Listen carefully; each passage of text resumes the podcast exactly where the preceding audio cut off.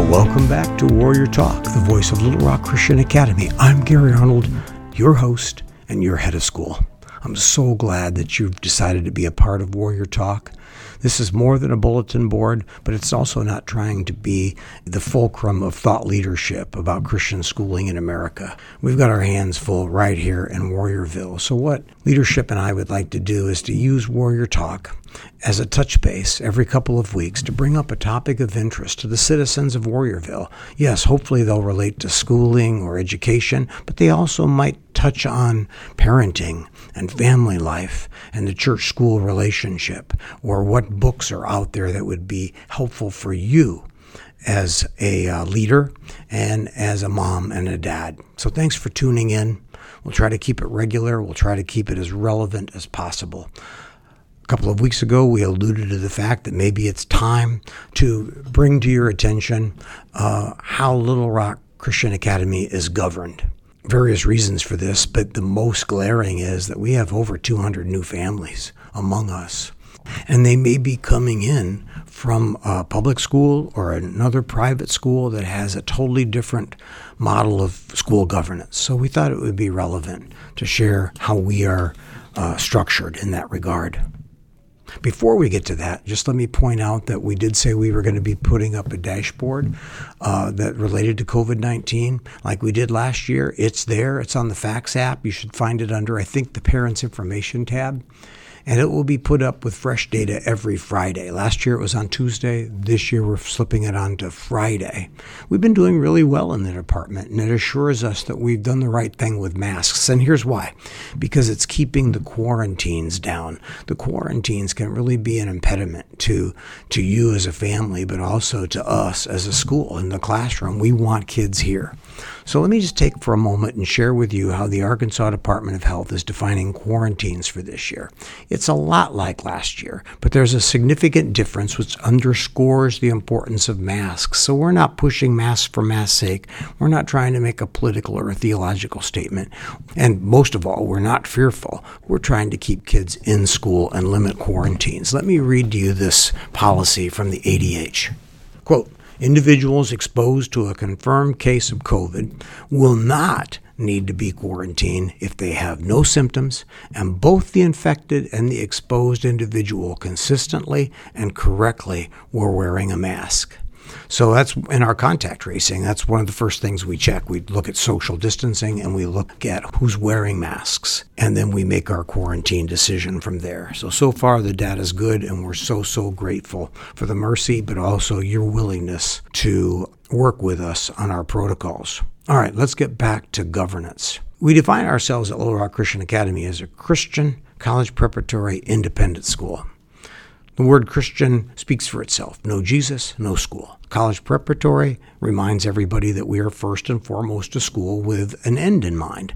And then, thirdly, the word independent can be misunderstood. What we mean by the word independent is that we are independent of one particular church or denomination. We're non denominational and we're not governed or influenced by one particular church. Now, there are other schools that are church governed, and they're very good schools.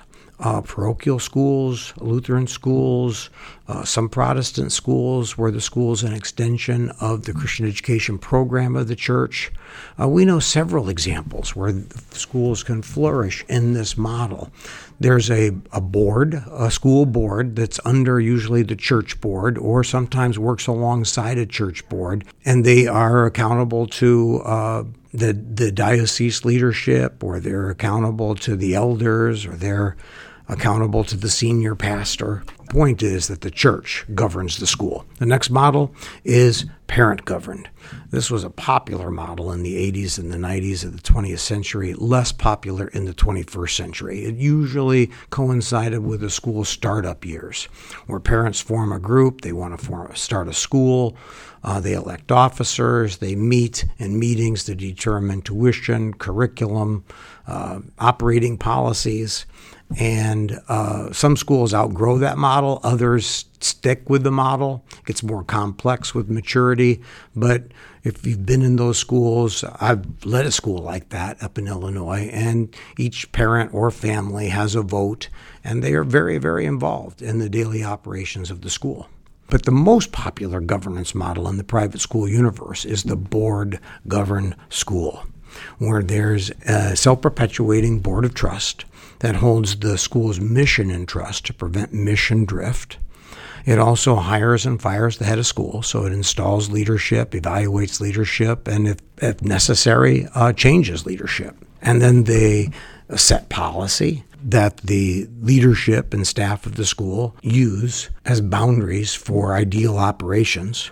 And the third thing is legal and fiduciary compliance, where they supervise the legal and fiduciary obligations of a not for profit organization. The fourth responsibility of a board governed school is policy, setting policy for the optimal operations of a school, then that the head of school and his staff are obliged to honor.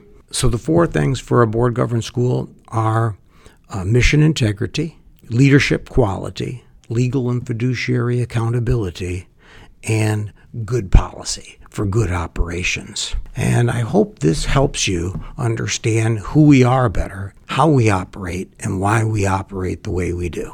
In our next podcast, let's talk about the new AAA classifications and how we may be 5A in some sports and 6A in other sports. Girls and boys may be in different conferences. It's just going to be really interesting to see how this plays out. But let's dig into the background on that how we got here, what the point structure is, and what the implications are for our, our athletes. Uh, and if you think about it, how about sending me a summer photo of you and your It'll be for internal use only. It's from me. I mean, it's been a couple of years since we've seen each other without masks. Uh, and with new families on campus, I'd just like to get to know you better. So if you think about it, send me a family photo from summer. And until we speak again, go in peace and go Warriors.